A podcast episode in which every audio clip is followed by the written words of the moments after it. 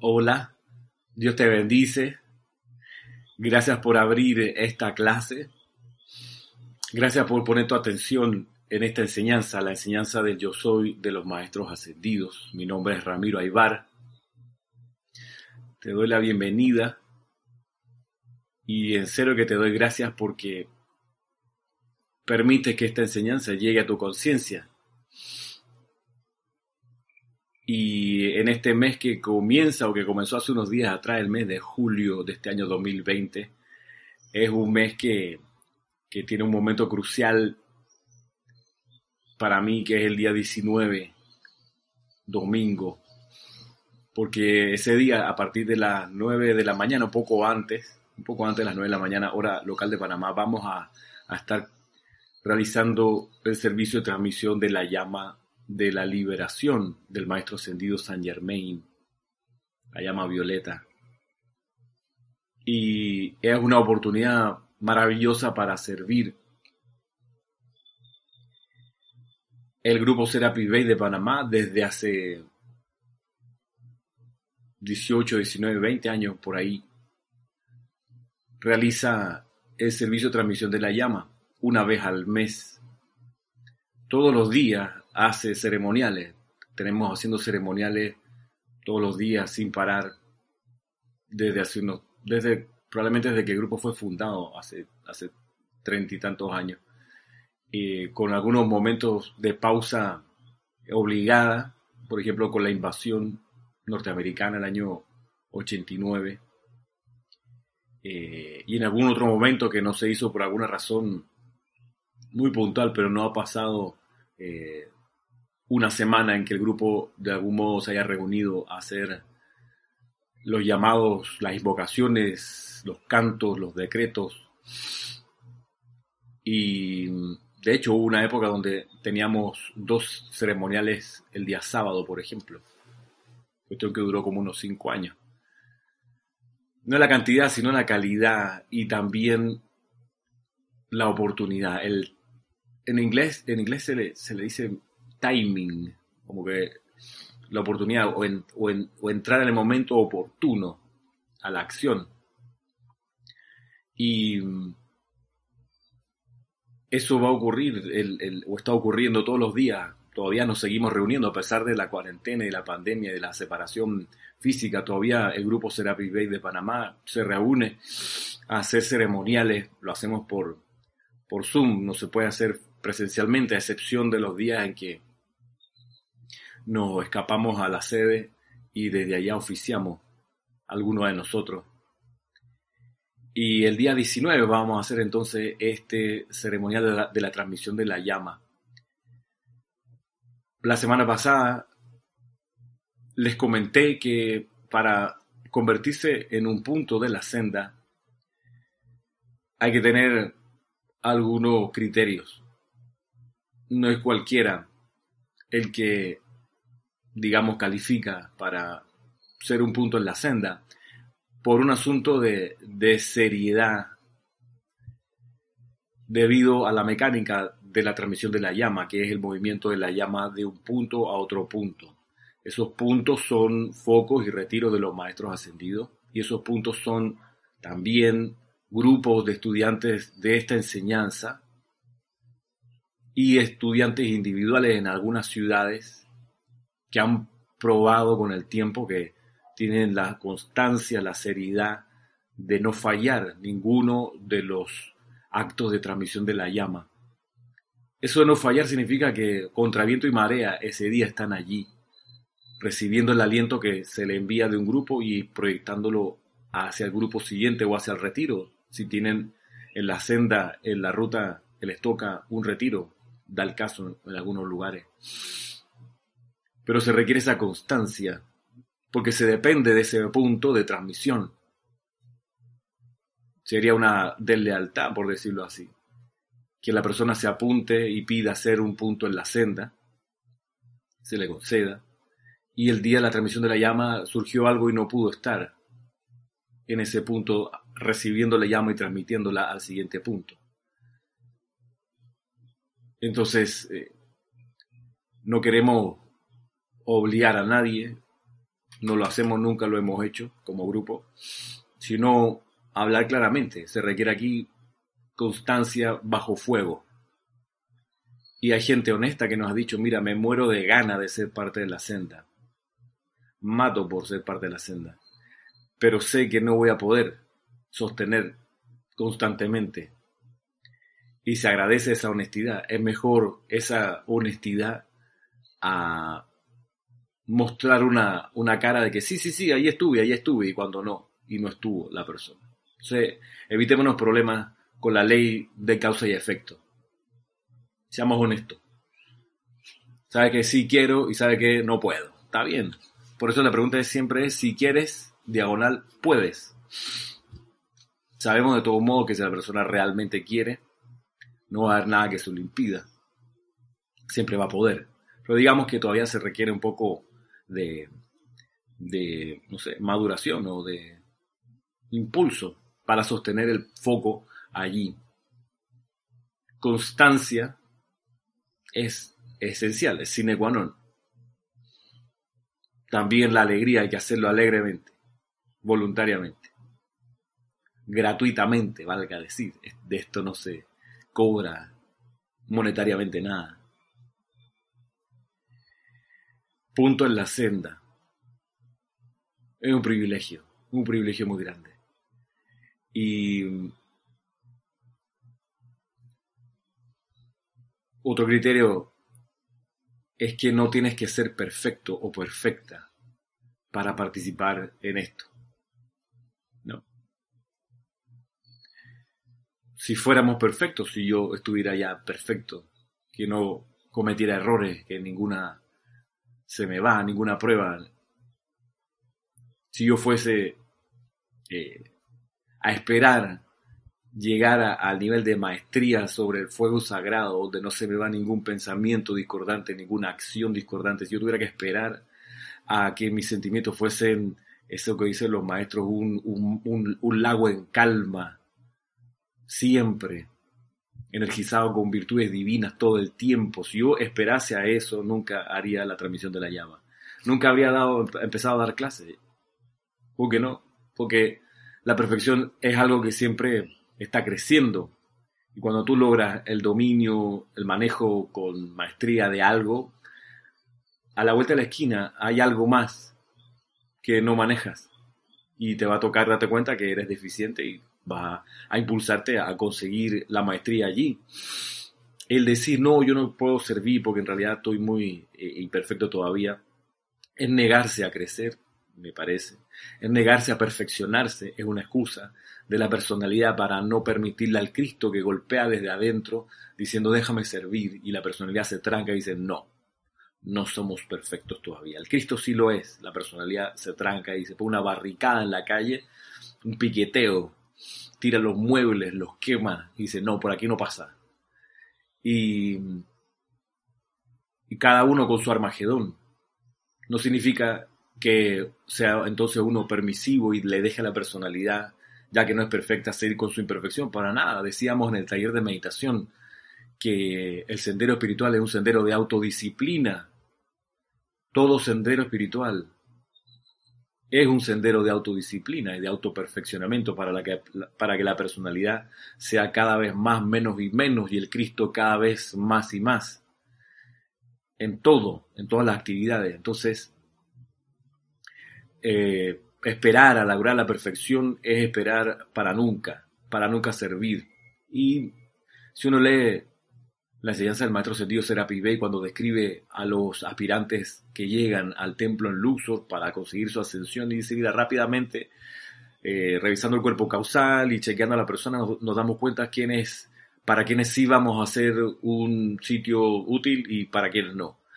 Dice, más o menos, ¿no? Aquellos que esperan para más adelante el ofrecimiento de sus talentos en beneficio impersonal de la comunidad, esperando más adelante ser maestros o ser perfectos, para ellos no tenemos uso alguno. Y les sugerimos con toda bondad que busquen otro retiro, porque en el templo de la ascensión en Luxor, como dicen aquí en Panamá, es friendo y comiendo. Es decir, a la vez que aprendes y te perfeccionas, sirves. Es a la vez, no es después de que te perfecciones y alcances la maestría, empiezas a servir. No, así no es la ley. La ley es que sirves mientras aprendes. Sirve mientras aprendes. La única manera de graduarte es primero sirviendo. Y pudiera pensar que los que se conectan a esta clase quieren graduarse de esta encarnación, de la necesidad de reencarnar, quieren graduarse, ser parte de la gran hermandad blanca. Yo me imagino que eso es lo que quien está viendo esta clase quiere en su foro interno. Ser un maestro ascendido, salir de la encarnación, de la necesidad de reencarnar. La manera de salir es sirviendo mientras se aprende. Si nos quedamos esperando a ser perfectos, nunca serviríamos. Nunca. Porque siempre hay algo más que perfeccionarse. Como dice el poema de Benedetti, cuando me supe todo, más o menos, no me lo sé de memoria, pero una frase esa para el bronce, cuando me aprendí todas las respuestas, me cambiaron todas las preguntas.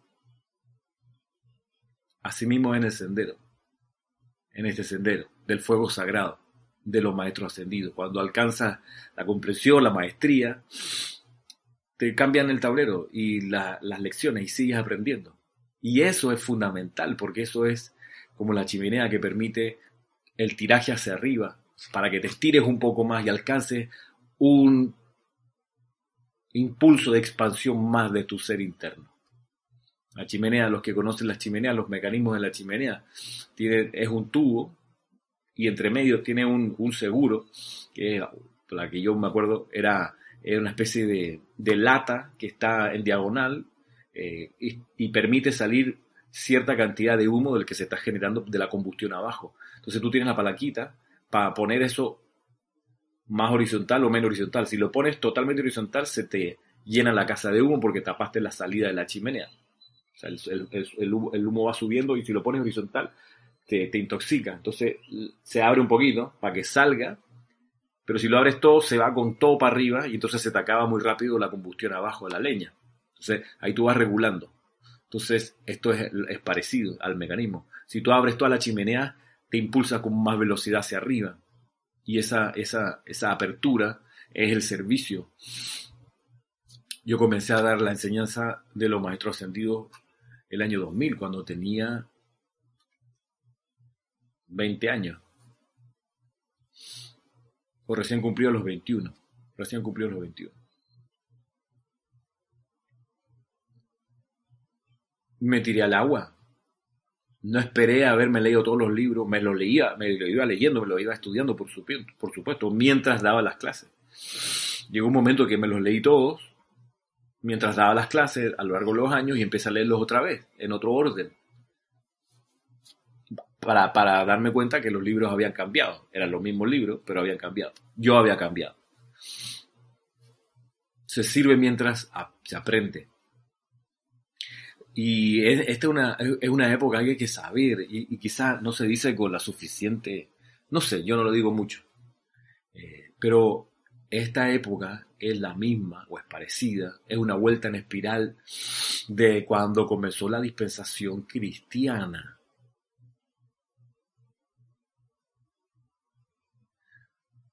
La dispensación cristiana comenzó hace 2000 años y el Maestro Ascendido Jesús requería, lo vimos en la clase de la semana pasada, gente de apoyo, que fueron sus apóstoles, sus discípulos, los colaboradores, gente de apoyo para poder hacer el servicio que vino a hacer, que describimos en la clase pasada.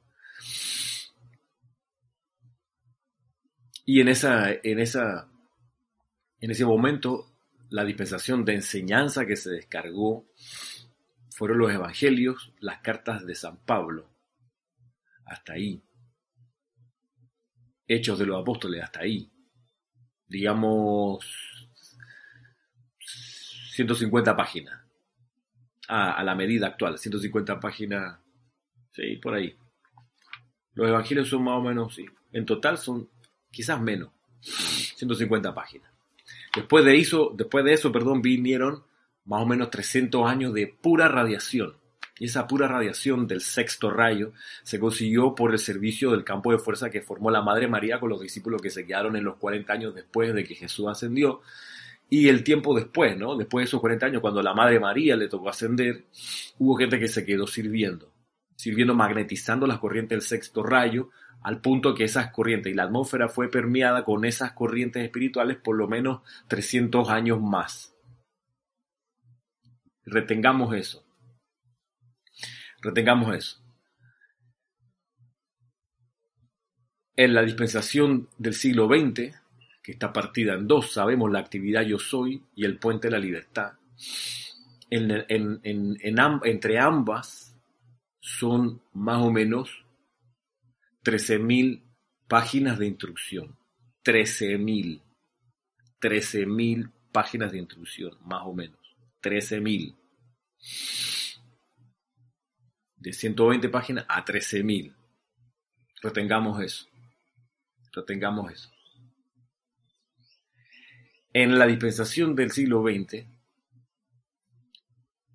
uno de los seres de luz dice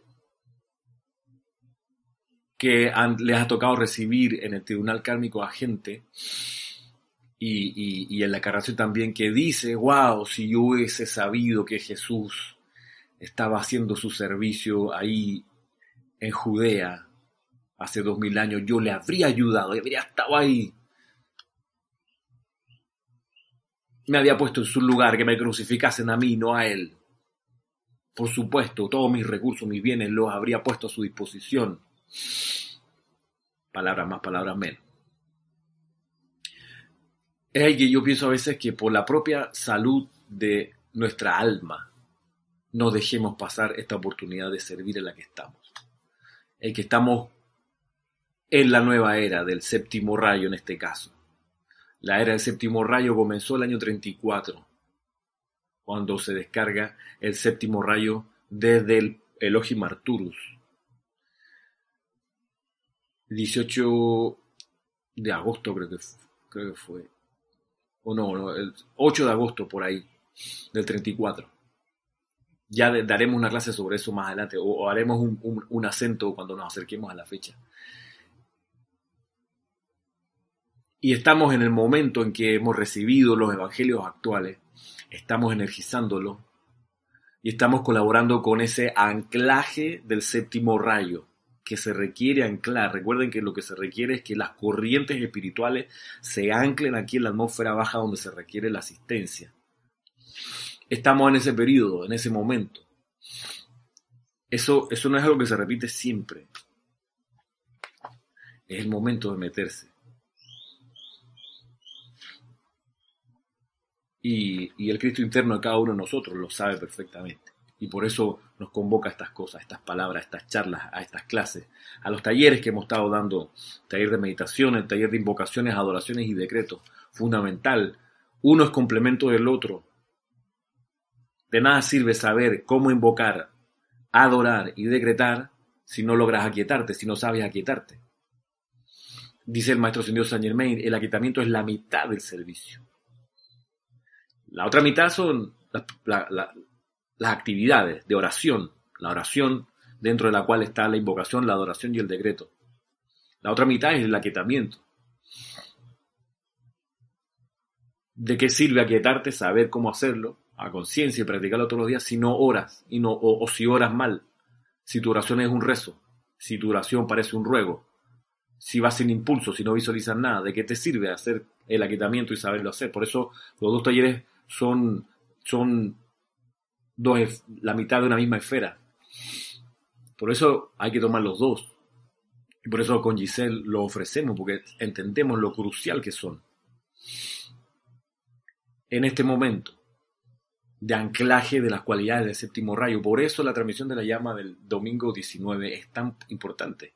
Y todo este año con la descarga de ese séptimo rayo que hemos pedido, de esa llama violeta que hemos invocado cada mes, es tan importante. Porque estamos en el momento donde esas corrientes espirituales se anclan en la sustancia más densa que hay, que es aquí el plano de la forma. Entonces, decir, no, yo primero voy a prepararme mejor, ¿ok? Yo no sé, farrearte la oportunidad. Dejarla pasar. Como dice la canción, o el poema, como queramos, la era está pariendo un corazón. Y hay que acudir corriendo, pues se cae el porvenir, dice la letra más o menos. La era está pariendo un corazón. No puede más, se muere de dolor. Y hay que salir corriendo, pues se cae el porvenir. Es el llamado a servir. Es ahora donde hay que hacerlo. No después mirar para atrás, ay, si yo hubiera estado ahí, yo lo hubiera hecho. No, ya estás aquí. This is the time. That's it. Es este.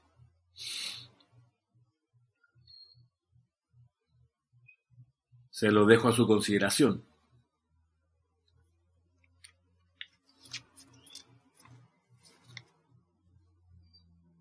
Por cierto, la transmisión de la llama, esa ceremonial, dura 1 hora y media. En esa 1 hora y media, ¿será que uno no puede portarse bien? ¿Será que uno no puede evitar todo pensamiento discordante, sentimiento discordante, acción discordante, memoria? ¿Será que uno no puede, en 1 hora y media, conservar la calma, mantener los papeles, portarse como adulto? ¿Será que no se puede? Por supuesto que se puede. La cosa es si se quiere o no se quiere.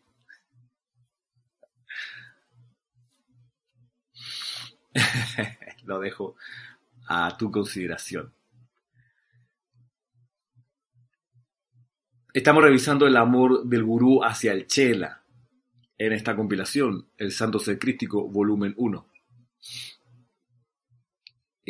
No sé si se nota el cambio en la iluminación del lugar en el que estoy, porque estoy grabando esto día viernes en la mañana, acá son las 7 de la mañana, y se ha nublado.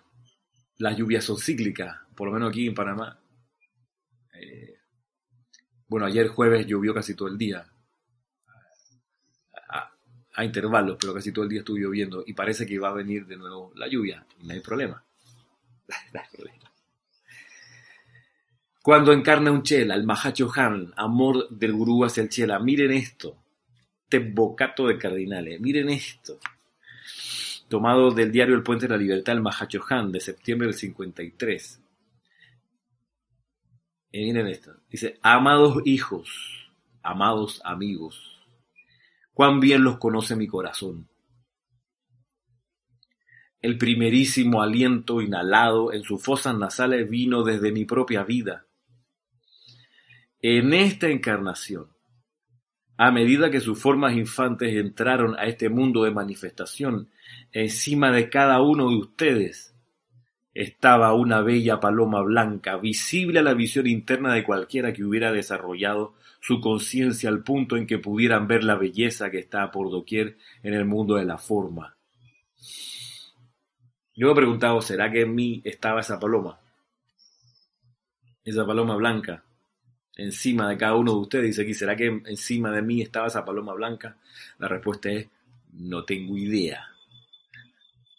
Y yo no le he visto la paloma blanca encima de nadie.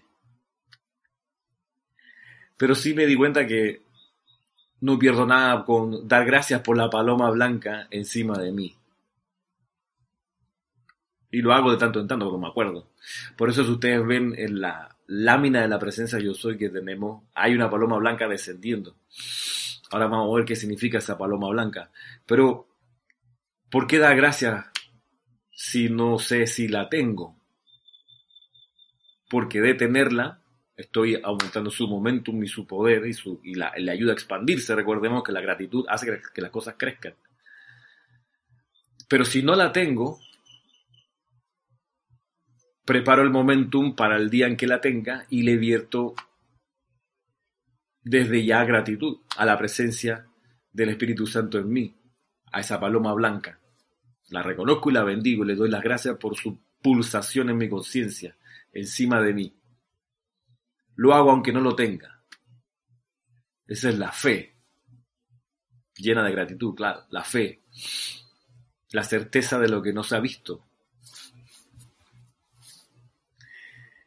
Y le empiezo a dar gracias. Es como la gente que dice, no, yo voy a dar gracias cuando pues necesito plata, ¿no? Necesito dinero.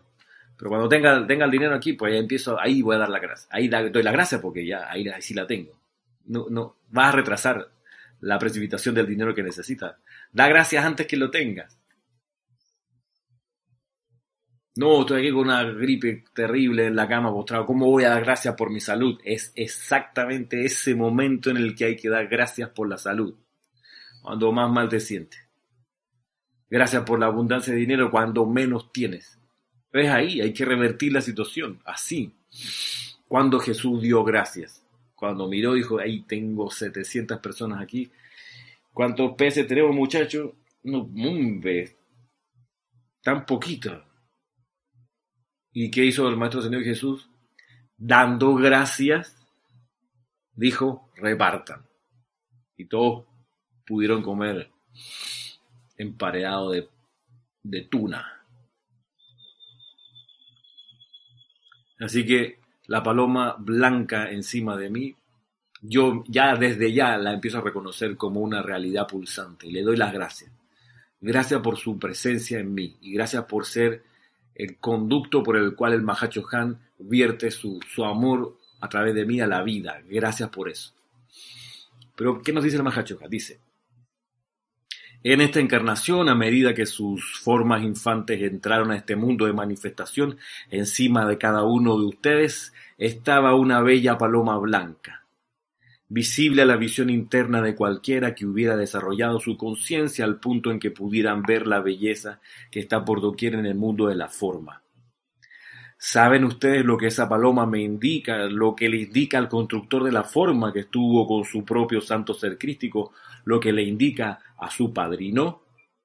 Indica el hecho de que les sería posible en el curso de esta vida terrenal completar su ciclo de evolución y salir de la rueda de nacimiento, muerte y dolor, conscientemente a la gloria de su ascensión. ¡Qué cosa tan magnífica!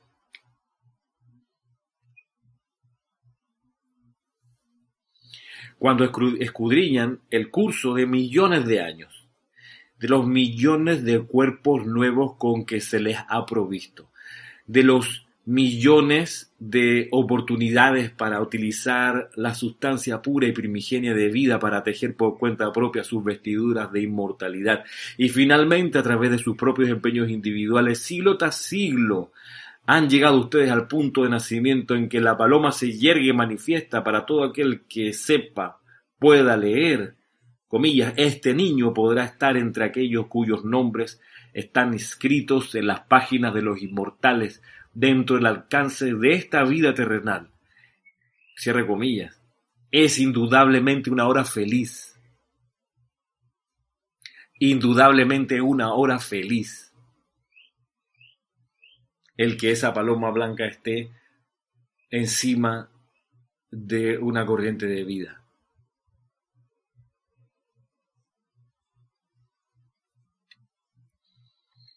Sigue el Mahachohan. Cuando veo la paloma manifiesta encima del cuerpo de un bebé, en ese momento, miren ustedes las decisiones que empiezan a ocurrir. Estamos hablando del amor del gurú sobre los chelas.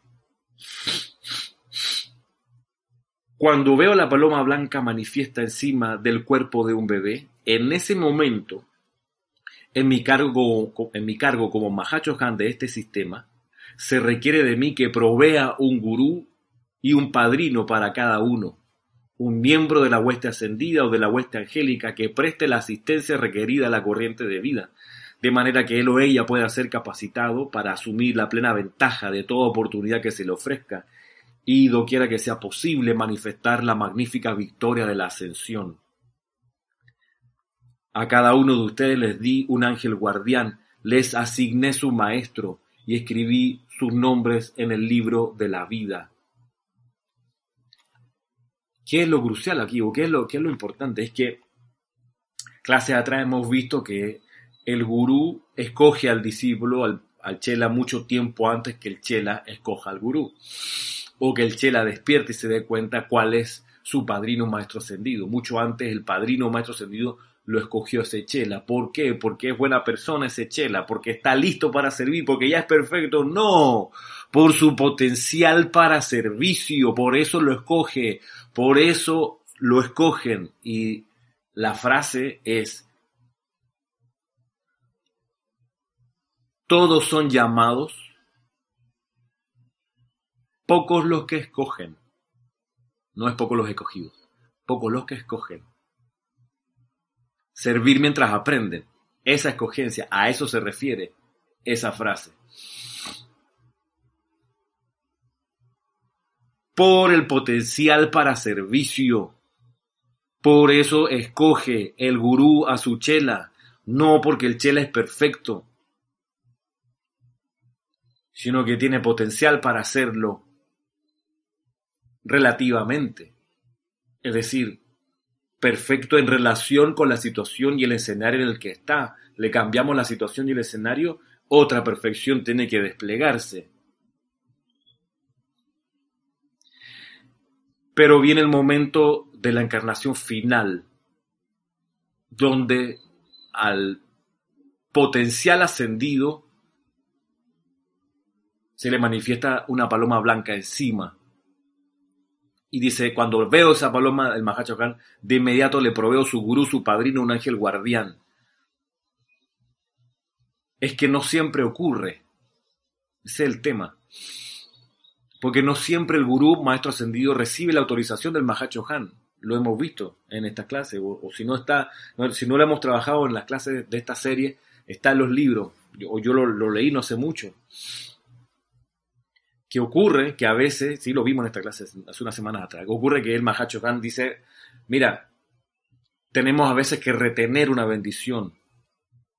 El amor siempre nos impulsa a ser desprendidos y a dar y dar y dar, pero por sabiduría hay momentos que tenemos que retener una bendición. ¿Qué bendición? Está hablando de permitirle al gurú acercarse al chela.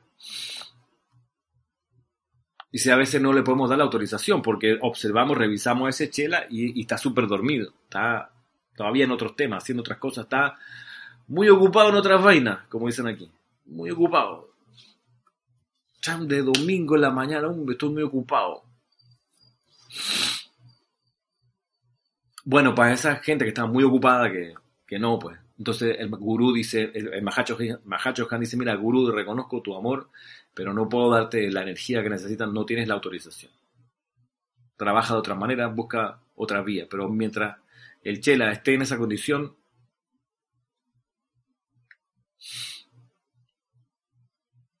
pero cuando viene la encarnación final, el plan es otro. Ahí sí, pónganle autorizado, vaya gurú, vaya, acérquese a su conciencia. Dice, a cada uno de ustedes les di un ángel guardián, les asigné su maestro y escribí sus nombres en el libro de la vida.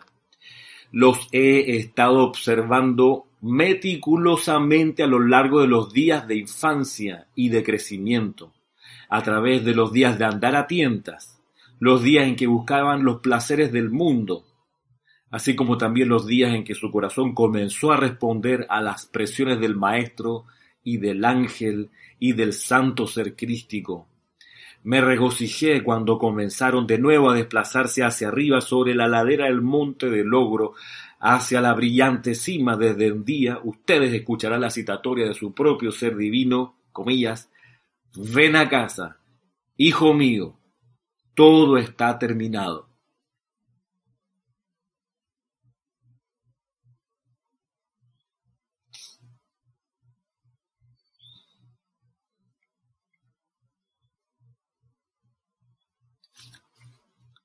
Qué palabras, ¿no?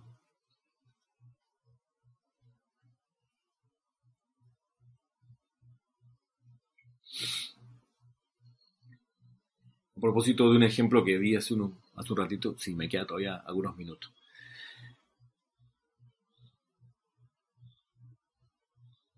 Tiempo atrás conocí a ciertas personas que venían a las clases acá al grupo en Panamá. y que en alguna conversación con esa persona me contó que no siempre iba al grupo porque a veces coincidían las actividades del grupo con la misa a la que esa persona iba. Me sorprendió mucho y me actualizó un aprendizaje que había tenido con Jorge Carrizo un tiempo atrás. Porque en algún viaje conocí a otra persona que iba a las clases de la enseñanza de los maestros ascendidos los días, supongamos, jueves. Y cuando había alguna actividad los sábados no podía porque los sábados tenía reunión de lectura de la Biblia en una iglesia cristiana. Y cuando la actividad era martes no podía porque iba, no sé si a Reiki o alguna otra actividad. Ojalá que la actividad del grupo de la enseñanza de los maestros no cayese viernes porque el viernes tenía otro evento espiritual de otra línea. Entonces, me recordó lo importante que es alimentarse de una sola fuente de instrucción. Un solo alimento espiritual. A veces la gente se ocupa mucho de que la relación con su esposo o su esposa sea única. Y a pesar de las ofertas que le pudieran llegar de pretendientes, mantenerse leal, fiel a un solo marido o a una sola esposa. En verdad que la gente se ocupa bastante de eso, de conservar la monogamia. Incluso hay gente que también se ocupa mucho de alimentarse sano. No mezclar comida. El que sabe tomar licor sabe que no se mezclan los tragos en una fiesta. O agarras un trago y te vas con ese durante toda la fiesta. No mezclas vodka, después vino y champaña, ¿no? Porque tu cuerpo no va a poder con eso y se va a desconectar. Hasta ahí llegó tu fiesta. Y tú sabes que si mezclas comida en hamburguesa de McDonald's, después comida italiana y 2 horas más adelante un sushi delicioso, la indigestión que te va a dar es importante. Entonces la gente se cuida de, si va a tomar en una fiesta, mantenerse con un solo tipo de trago, un solo tipo de alimento físico, una sola pareja. Pero es curioso cómo en las cosas espirituales a veces hay mucha promiscuidad, creyendo que, si todo es lo mismo. Y resulta que no todo es lo mismo. No todo es lo mismo. No, que todos estamos unidos en la presencia de Yo Soy. Eso es cierto. Estamos hablando de alimento espiritual. Y a veces ocurre ese escenario, como les digo, que yo me encantaría ir a tal actividad, pero es que tengo la catequesis, entonces, pero estás viniendo a las clases de la enseñanza de los maestros ascendidos. Si no, sí me encanta. El Moria, amo al Mahachohan. Wow, desde que conocí mi Cristo interno que lo tengo adentro, me cambió la vida. Pero yo los domingos me confieso con el cura, ¿sí? Con el párroco, yo voy, es que lo hago desde niño. Yo me confieso, claro, y si me dice que diga 20 Ave María, yo claro que lo hago. Y eso es promiscuidad espiritual. Te va a dar una indigestión. Yo no quisiera eso, para nadie, por eso lo advierto. Y en línea con esto, dijimos hace un rato que entre la dispensación de la actividad Yo Soy y la dispensación del Puente de la Libertad hay alrededor de 13.000 páginas de enseñanza donde no se repiten las clases. ¿Por qué estar buscando enseñanza adicional? ¿Por qué estar buscando otras páginas más que esas 13.000? ¿Por qué?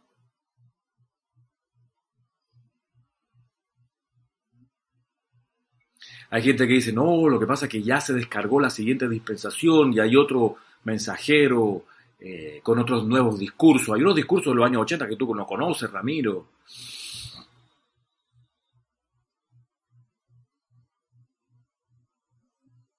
Es que en rigor a la seriedad espiritual,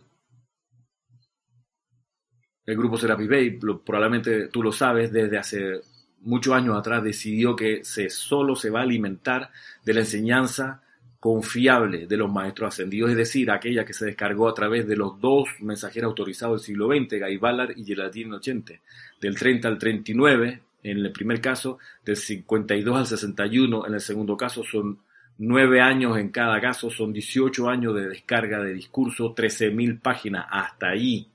Oh, es que hay unos discursos maravillosos del año 73, deberías conocerlo. No, me anclo hasta el año 61. Nos anclamos en el grupo Serapis Bey hasta el año 61, porque hasta ahí estuvo encarnada Geraldine Innocente. Después de eso, no, es gente muy inspirada, probablemente, pero no es descarga de los maestros ascendidos. El arcángel Uriel dice, miren, nosotros estamos escribiendo en esta dispensación, lo dice por ahí por el año 54, estamos escribiendo en esta dispensación del Puente de la Libertad una Biblia nueva, entera, con la salvedad de que en esta ocasión son seres de luz y maestros ascendidos quienes escriben los textos y no seres humanos, como ocurrió con los evangelios. Porque sí, lo escribió cada discípulo, un grupo de discípulos escribieron los evangelios, escuchando a la Madre María y sus cuentos, su enseñanza, lo escribieron ahí. O sea, pasó por la conciencia humana. ¿Qué es lo que te acuerdas? ¿Qué fue lo que dijo el maestro? ¿Dónde estaba? Ah, más o menos eso dijo. Sí, eso fue lo que dijo. Fra, y lo escribían. Y bueno, todavía un salto de fe mayor es seguir la enseñanza que está en la carta de San Pablo, Saulo de Tarso, que no conoció a Jesús, que conoció a sus discípulos y que se empapó de la radiación, eso sí, pero no tuvo una clase directa con el maestro. Entonces, pero aún así se le cree a él y se le considera parte del canon las cartas de San Pablo. La pregunta que les hago, ¿cuándo fue la siguiente descarga de enseñanza en la dispensación cristiana? En esos 2000 años que transcurrieron desde la ascensión del Maestro Ascendido Jesús, ¿cuándo fue la siguiente descarga de instrucción desde la jerarquía espiritual? Entre medio se escribieron muchos libros, por supuesto. Autores por todas partes escribieron parafraseando a Jesús y buscando nuevas dimensiones de su enseñanza, pero estoy hablando de dispensación de instrucción aprobada por el tribunal cárnico. ¿Cuándo se descargó de nuevo? La siguiente. No, el maestro ascendido Saint Germain, por supuesto que sirvió entre medio, sirvió en la corte de Francia, en la corte de Inglaterra, pero no era una dispensación de enseñanza espiritual. Él tenía cierto presupuesto para realizar algunos actos a favor de moldear el gobierno de los reinos de Europa hacia cierta dirección. Pero instrucción propiamente tal, nueva, descargada por el instructor mundial, aprobada por el tribunal kármico, nueva enseñanza. ¿En qué momento se descargó de esos 2000 años otra enseñanza que complementase o que extendiese la de Jesús?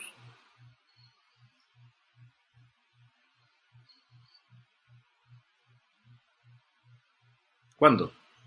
1875 con la teosofía. Pasaron 1875 años. 1875 años para la nueva descarga, para reemplazar los 120 páginas de la dispensación anterior. 1875 años.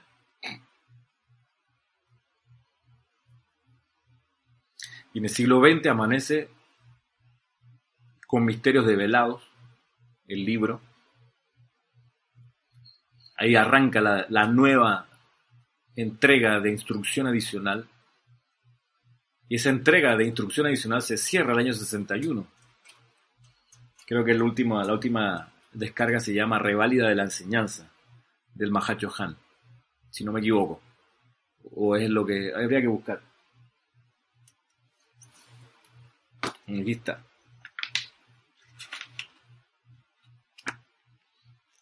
No es reválida la enseñanza. Miren ustedes. El discurso se llama Hacerse uno con el maestro. a hacerse uno con el maestro. Lo último descargado del Mahachohan, 25 de marzo. Bueno, publicado 25 de marzo del 62, pero descargado antes de que Geraldine Innocente desencarnara.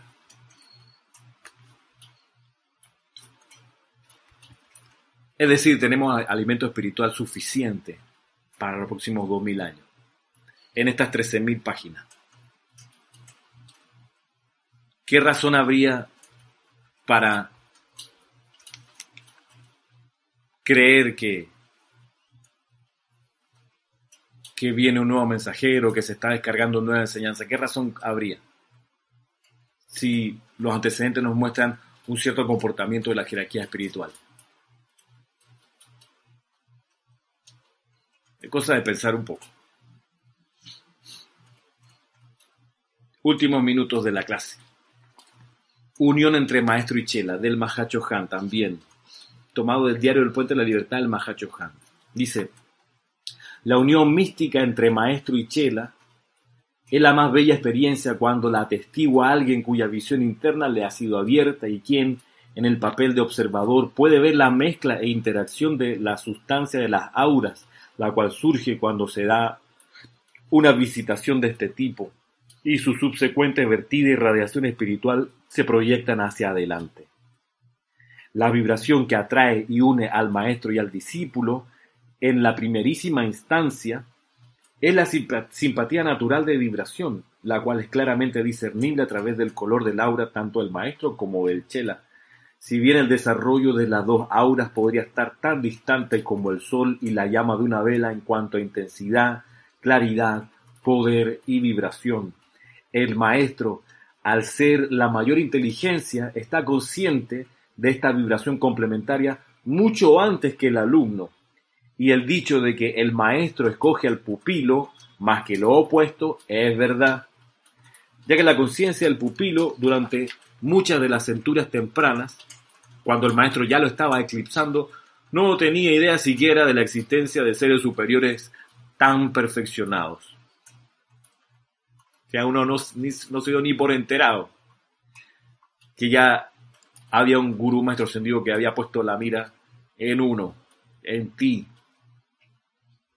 Recordemos, por tu potencial para servicio, no por tus recursos actuales, tus capacidades actuales, nada, por tu potencial para servicio. Dijo, esta corriente de vida tiene algo especial que va a ser súper útil más adelante. Y te mete en su libreta, apunto, fulanito de tal, aquí está.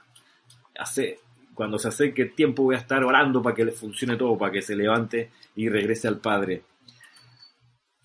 Miren el tiempo que le da el Mahachohan a esta expresión, ¿no?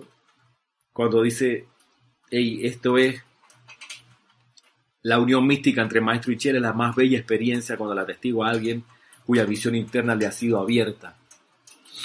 Lo veíamos de la enseñanza del señor Maitreya la semana pasada, que él logró hacer esa unión mística con el Maestro Ascendido Jesús, a tal nivel que cuando Maitreya quería dar una bendición, Jesús instantáneamente levantaba la mano para darla.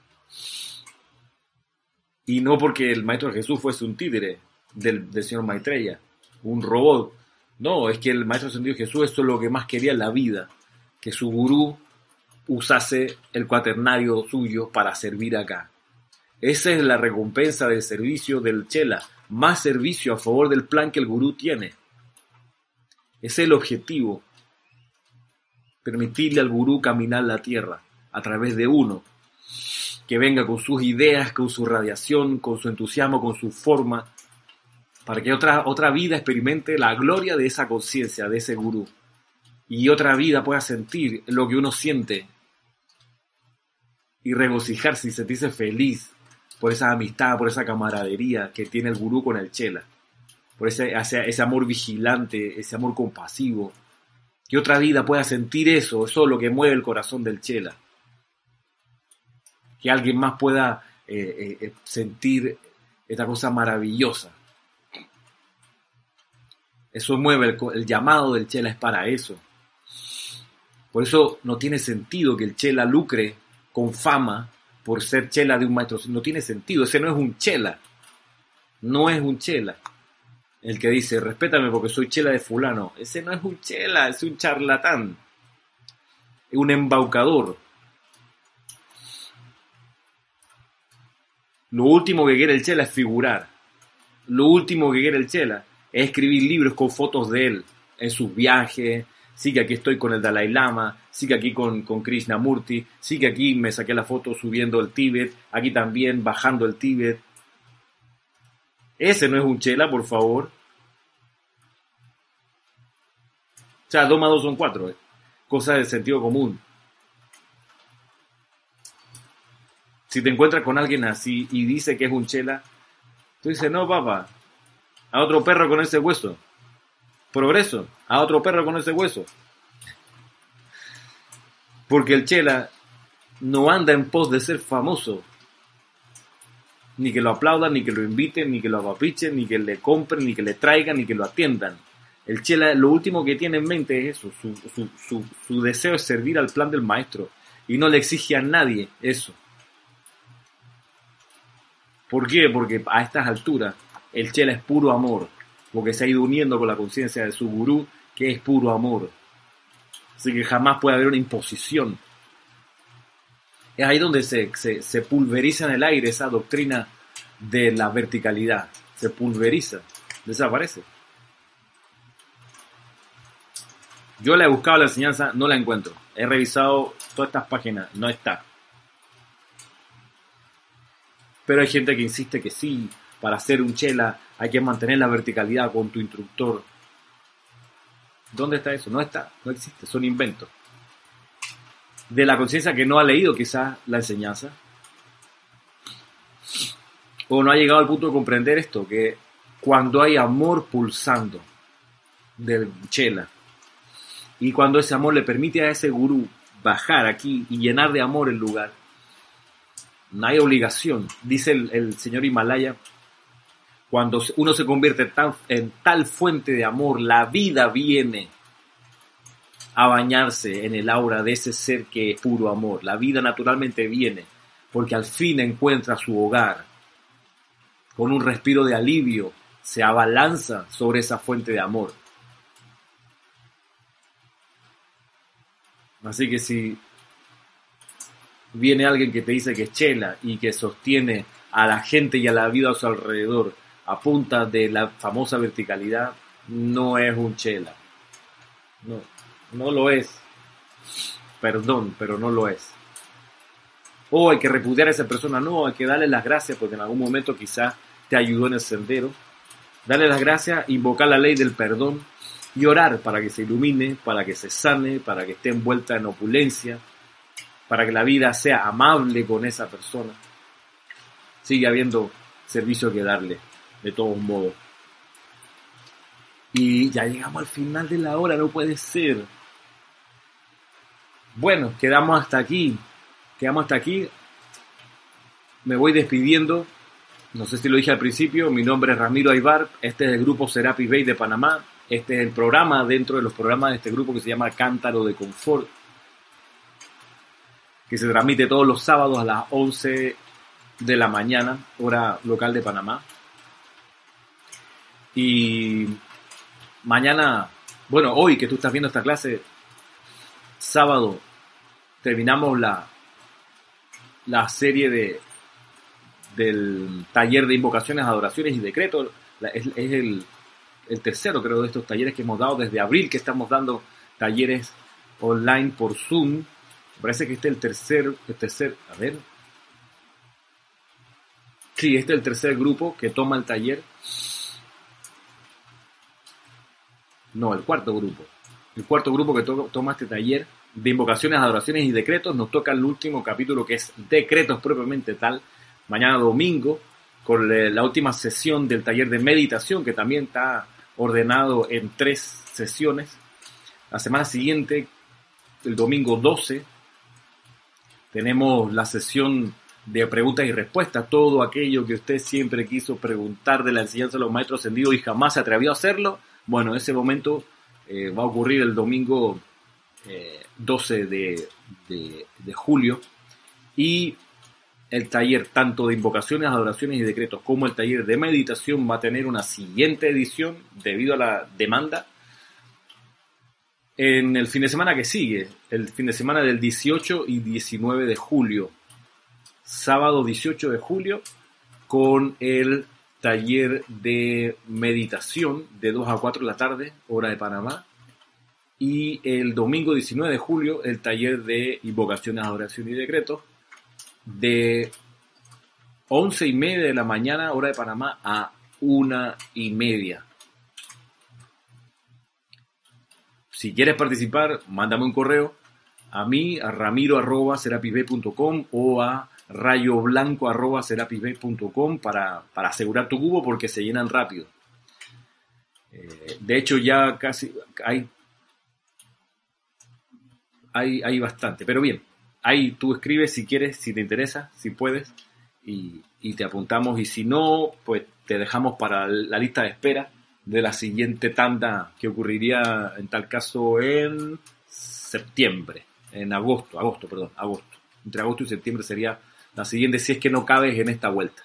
Me despido hasta aquí. Muchas gracias, que tengas un día espléndido, lleno de orden divino, de amor divino. Que la vida cuando tú pases resucite a la felicidad y la opulencia, la salud perfecta, la protección invencible, doquiera que vayas. Y hasta que nos volvamos a encontrar, mil bendiciones.